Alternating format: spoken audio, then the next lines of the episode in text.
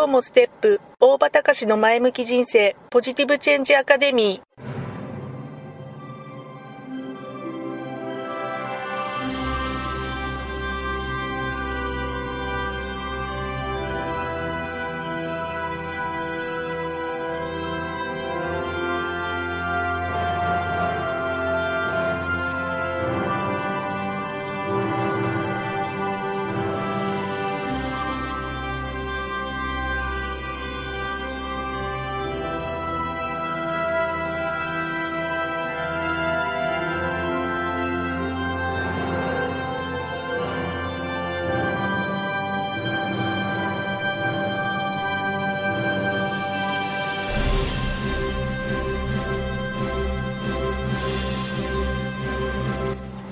今日もステップ。大場隆の前向き人生。ポジティブチェンジアカデミーは開業から20年行政書士として奮闘している大場隆が日々活動している中で感じたことを通して皆様に前向きな変化をお届けする番組です。こんばんは。ステップ行政書士法人行政書士の大場隆です。よろしくお願いいたします。えっ、ー、とね、皆さんはテストの前日の夜に勉強しなきゃいけないなって思いながらついつい漫画を読んでしまったり、なぜか急に部屋の掃除を始めてしまって、結局思うように試験勉強ができなかったっていうような状況、心当たりなんかある人いませんか？集中しないといけないのになぜかそういう場面になると他の行動をとってしまう。私なんかめちゃめちゃえー、覚えがあります。こういうね、状態のことを実は、えー、心理学の用語で言うのかな？セルフハンディキャッピングですね。というふうに言うそうです。これね、えー、セルフハンディキャッピングとはね、ウィキペディアによると、え自分の失敗を外的条件に求め、成功を内的条件に求めるための機会を増すような行動や行為の選択のことというふうに、え、説明されてるんですけど、まあ、要するにね、え、失敗して傷つくことへの予防線を自分で張ることっていうふうに言うことなのかな。まあ、試験前に、あ、自分はね、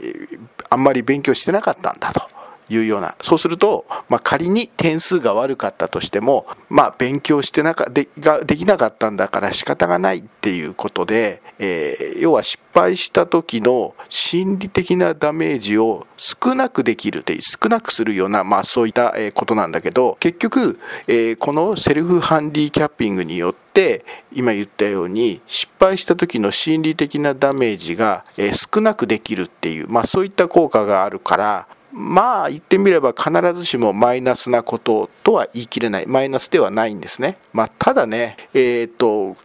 ただこのセルフハンディングキャッピハンディキャッピング。結局結果として自分自身の評価を下げてしまう。自己評価を下げてしまうっていうことにつながってしまうのでまあ、例えばね、えー、自分自身の中の潜在的能力を引き出す発揮するっていうこと、まあ、そういった可能性を低くしてしまうことになっちゃなってしまうんで、まあ、できればねこのセルフハンディキャッピング、まあ、そういった、えー、状況になってるような方っていうのはできれば、えー、うまくコントロールをして、え、なるべく、え、このセルフハンディキャッピングの状態にならないようにした方がいいんじゃないのかなっていうふうに思うわけであります。でそれでこのセルフハンディキャッピングピングをコントロールするには、まあ、実際大きくえ次の4つの方法ががえ効果的だっていうふうに言われてるんでご紹介しますね。まず1つ目は、え自分はできるんだっていうふうに公言をしてしまうってことです。もう言ってしまったらやるしかなくなる。そういう状況を自分で作るってことですね。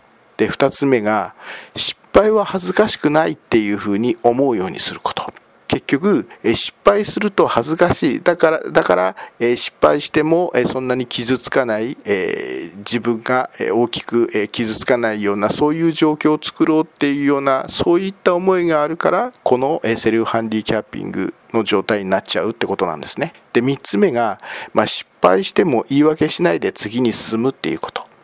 まあ、逆、まあ、ちょっとした開き直りって言った言ってもいいのかもしれませんね。で、4つ目、成功する理由を用意する。まあ、この4つがこのセルフハンディキャッピングを、え、自分の心気持ちをコントロールする方法っていうふうに言われるんだけど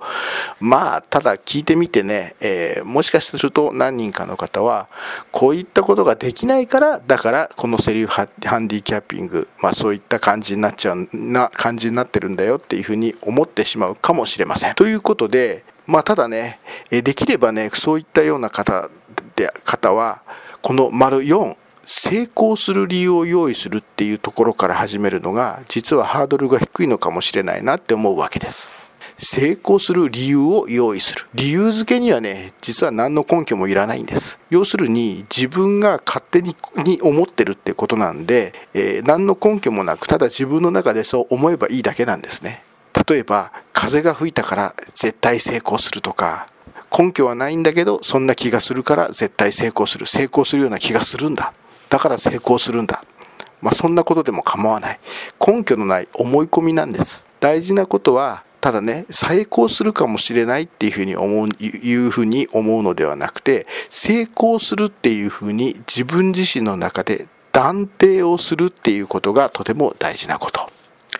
自分自身で本当に思い込むだけなんで、時間もかからないし、経費もかからない、場所も取らない。であとは自分の気持ちの中で勝手に思ってるだけなんで誰にも他の人にも他の人には誰にも知られずにできるというまあそういったことなんですねですので、えー、自分の潜在能力を引き出し引き出すようななそういったマインドにするためには、まあ、できればこの、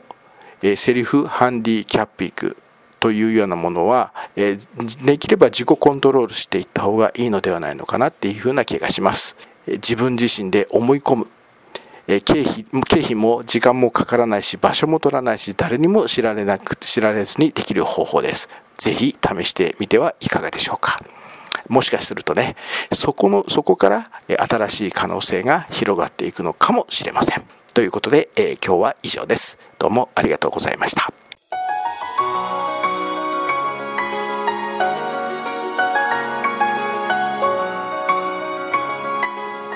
回の番組はいかがでしたか？あなたのポジティブチェンジにつなげてもらえると嬉しいです。ポジティブチェンジアカデミーでは皆様のご質問を募集しています。ご質問は info アットマークステップハイフンオフィスドットコムまでメールでお願いします。